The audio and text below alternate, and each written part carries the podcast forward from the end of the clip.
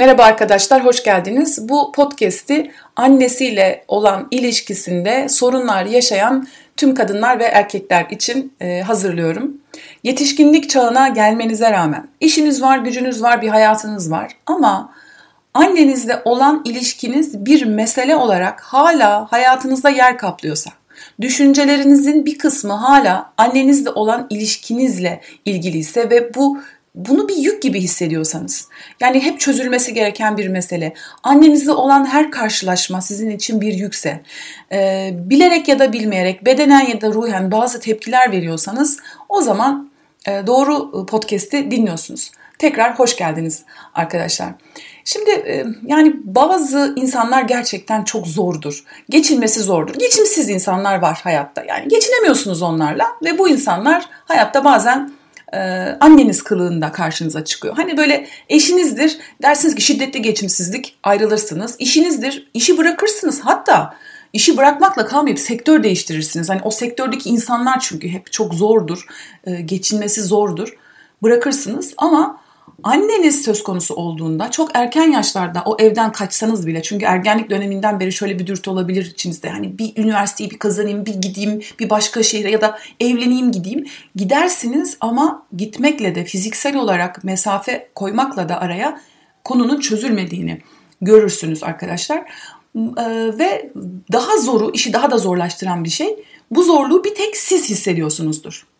Ee, hani şöyledir anneniz genel olarak geçimsiz bir insandır zaten annenizi kimse sevmiyordur hani yani hiçbir yerde kabul görmüyordur o zaman insan kendisine inanır evet ya ben bunu böyle deneyimliyorum ama dışarıda da böyle zaten ama bazen en yakın arkadaşınızdan şunu duyarsınız işte bir gün e, arkadaşınız eve çağırırsınız der ki arkadaşınız ya ne kadar tatlı bir annen var. Pamuk gibi Allah'ım keşke benim de böyle bir annem olsa. Ne kadar nur yüzlü ne kadar tatlı. Dersiniz ki dışı seni içi beni yakar ama anlatamazsınız.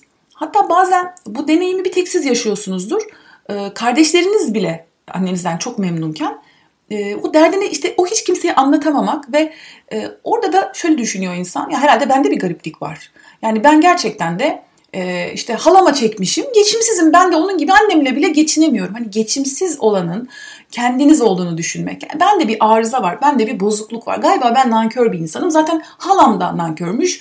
E, hani öyle derler ya kız halaya, oğlan dayıya ya da e, bir erkek dinleyici için de işte ben de dayım gibi demek ki böyleyim. Yani kıymet bilmeyen birisiyim e, diyorsanız arkadaşlar yine e, dediğim gibi doğru yerdesiniz. Şimdi eğer yani insanlar size ne derse desin, cennette yaşıyorsun, muhteşem bir ailen var, şöyle böyle harika insanlar. Eğer siz deneyim olarak bunu cennet gibi deneyimlemiyorsanız arkadaşlar sizin deneyiminiz doğrudur. Çünkü insan gerçekten muhteşem bir şey yaşıyorsa onun muhteşem bir şey olduğunu görüyor zaten. Eğer böyle hissetmiyorsanız e, çünkü her cennet gibi görünen şey emin olun cennet değil. Hani cennet görünümlü cehennemler var. Siz ne yaşıyorsanız odur. E tabii ki e, içinizde bir parça kendisini e, çok nankör hissediyordur. Nankör olduğunuzu düşünüyor olabilirsiniz. Suçluluk duyuyor olabilirsiniz. Vicdan azabı çekiyor olabilirsiniz.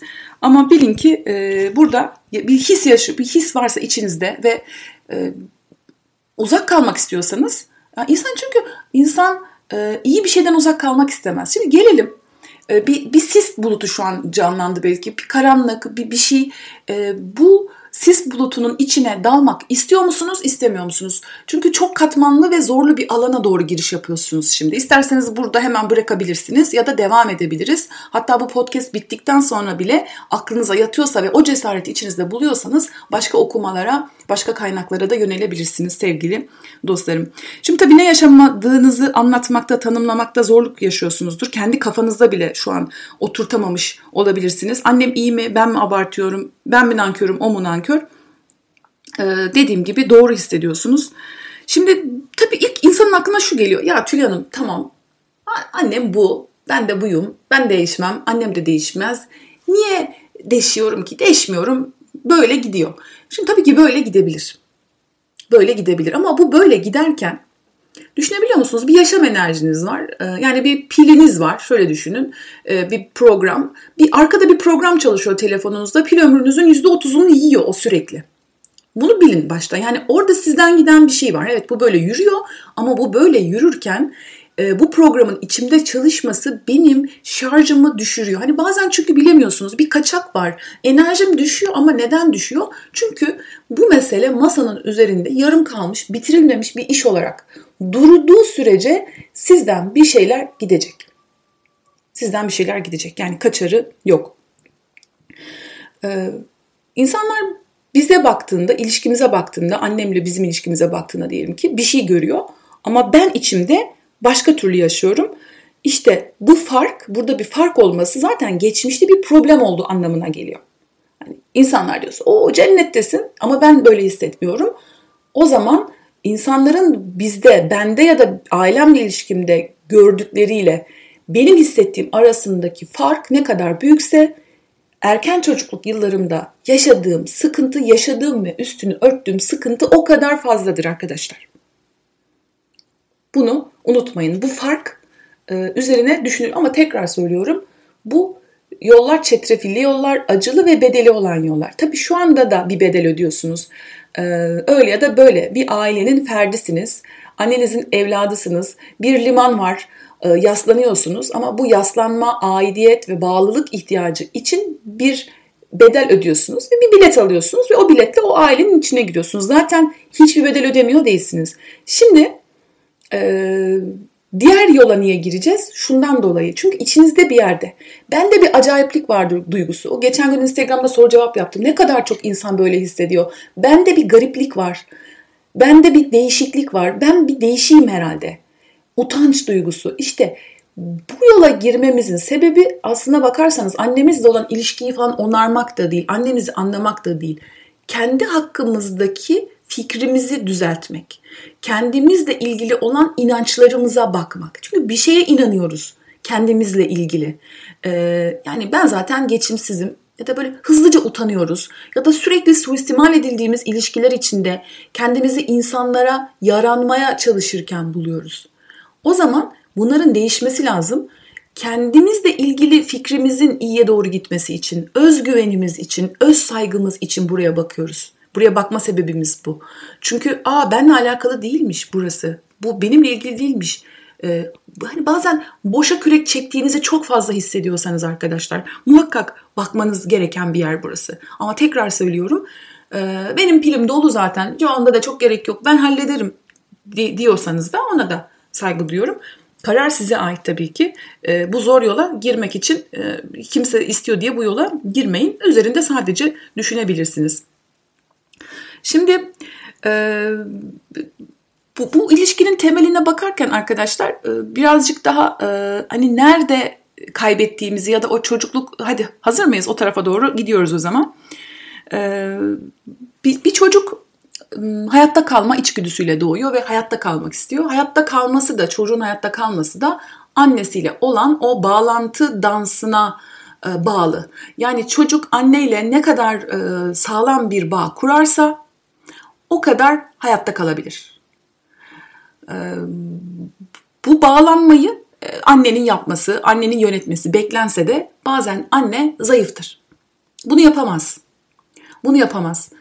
Ee, çocuk da içgüdüsel olarak daha annesinin rahmine, annesinin karnına da e, ki dönemlerden beri yani annesiyle iç içe geçtiği zamanlarda çocuk bir şeyi bilir. Benim ihtiyacım var. Buna ihtiyacım var. Bu bağa ihtiyacım var. Çocuklar bunu tabii kendilerini bilinçli olarak feda etmezler. Hayatta kalmak için bunu yaparlar. Ve e, annelerinin, bakın burası çok önemli annenin kendisini iyi hissetme ihtiyacını karşılamaya çalışırlar. Annenin kendisini iyi bir anne gibi hissetmeye ihtiyacı vardır. Başarılı olmaya ki anne bakım vermeye, çocuğa bakmaya, çocuğun ihtiyaçlarını karşılamaya devam etsin.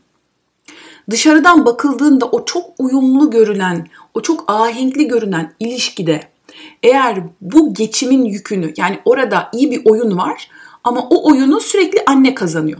Çocuk buna izin veriyor ve çocuk bir oyun oynuyor aslına bakarsanız. Bunu şurada görebilirsiniz. Mesela e, anneler ya 5 yaşında ama inanılmaz anlayışlı geliyor soruyor beni seviyor hani bu annenin çok hoşuna gidiyor ee, o kadar anlayışlı o kadar hani o çocuktan e, çocuğu, çocuğundan bahsederken o çocuğun anlayışlı olması ya o kadar zeki ki hemen anlıyor. Bir şey varsa ortamda hemen anlıyor. Bu aslında o çocuğun bir yük taşıdığını gösteriyor. Anlayışlı olmak. Şimdi tabii ki e, iyi anne olma ihtiyacının bedelini çocuk ödediğinde bu bedel ödeme işi ne kadar mesela bebeklikten başlarsa ve çok uzun süre sürerse e, bu çocuklar büyüdüklerinde, yetişkin olduklarında pek çok psikolojik ve psikosomatik hatta daha beter hastalıklar yaşayabilirler. Çünkü yorucu bir şey. Düşünebiliyor musunuz? Birine sürekli iyi hissettirmek. Şimdi diyeceksiniz ki iyi de ben bunu nasıl anlarım ki bilmiyorum ki hatırlamazsınız. Çünkü bunu hatırlama şansınız tabii ki de yok. Ee, bunu ortaya çıkarma şansınız şu, şu anda da yok. Ama bugününüzle ilgili bir soru soracağım. Bunu hani böyle miydi değil miydi? Siz sürekli annenizi tatmin etmeye, mutlu etmeye çalışan ve sürekli annenizin kazanması için böyle e, koftiden kaybeden bir insan mıydınız? Şuradan anlayabilirsiniz. Eğer bugünkü ilişkilerinizde de birisinin suratı biraz asıldığında, anneniz dışındaki ilişkileriniz, eşiniz, mesai arkadaşınız, kapı karşı komşunuz, insanlar surat asarak, küserek sizi yönetebiliyorlarsa, bu manipülasyona geliyorsanız, hani birisinin size küsmesi ya da birisinin e, birazcık suratının düşmesi bile tadınızı kaçırıyorsa, ya bana ne küserse küssün ben işime bakarım diyemiyorsanız, sürekli herkesi memnun etmeye çalışıyorsanız, her ilişkinizde, ve onun onların uzaklaşmaları karşısında hani biraz uzaklaşması karşısında dayanılmaz bir acı çekiyorsanız bilin ki bu otomatik bir şey. Yani otomatik olarak içinizde çalışan bir sistem var ve e, siz o sistemi fark etmiyorsunuz şu anda. Herhalde en en en önemli adım içine girdiğimiz ilişkilerde dedim ya hani bazen iş yerinde çalışıyorsunuzdur. En çok işi siz yaparsınız.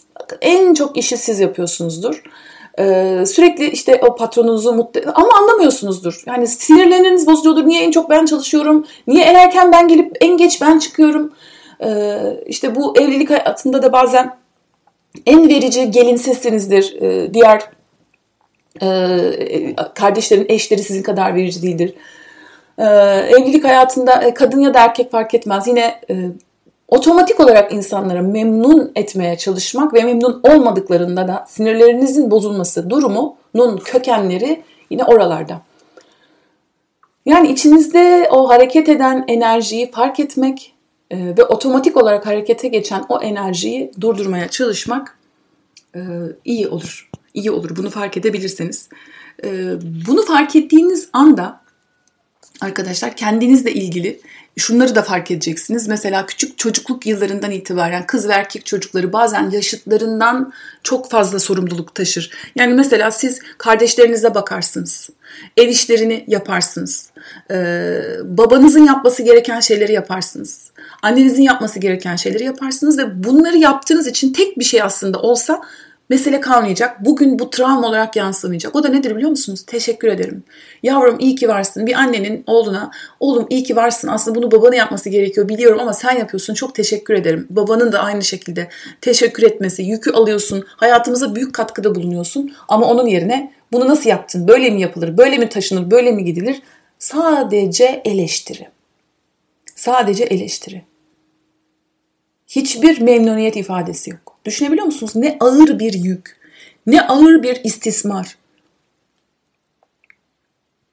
Çok zor. Çok zor arkadaşlar. Hani bu ıı, kolay bir şey değil. Özellikle e, kız çocukları ama bazen erkek çocukları da annenin terapisti olurlar. Annenin dertlerini dinlerler. Anne oturur dert ortağı yapar. Anlatır. Oğluna şikayet eder. Kocasını şikayet eder. Kızına da şikayet eder. Çocuk dinler, yüzünü güldürmeye çalışır.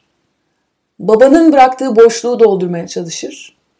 Ama e, çabası boşa çıkar.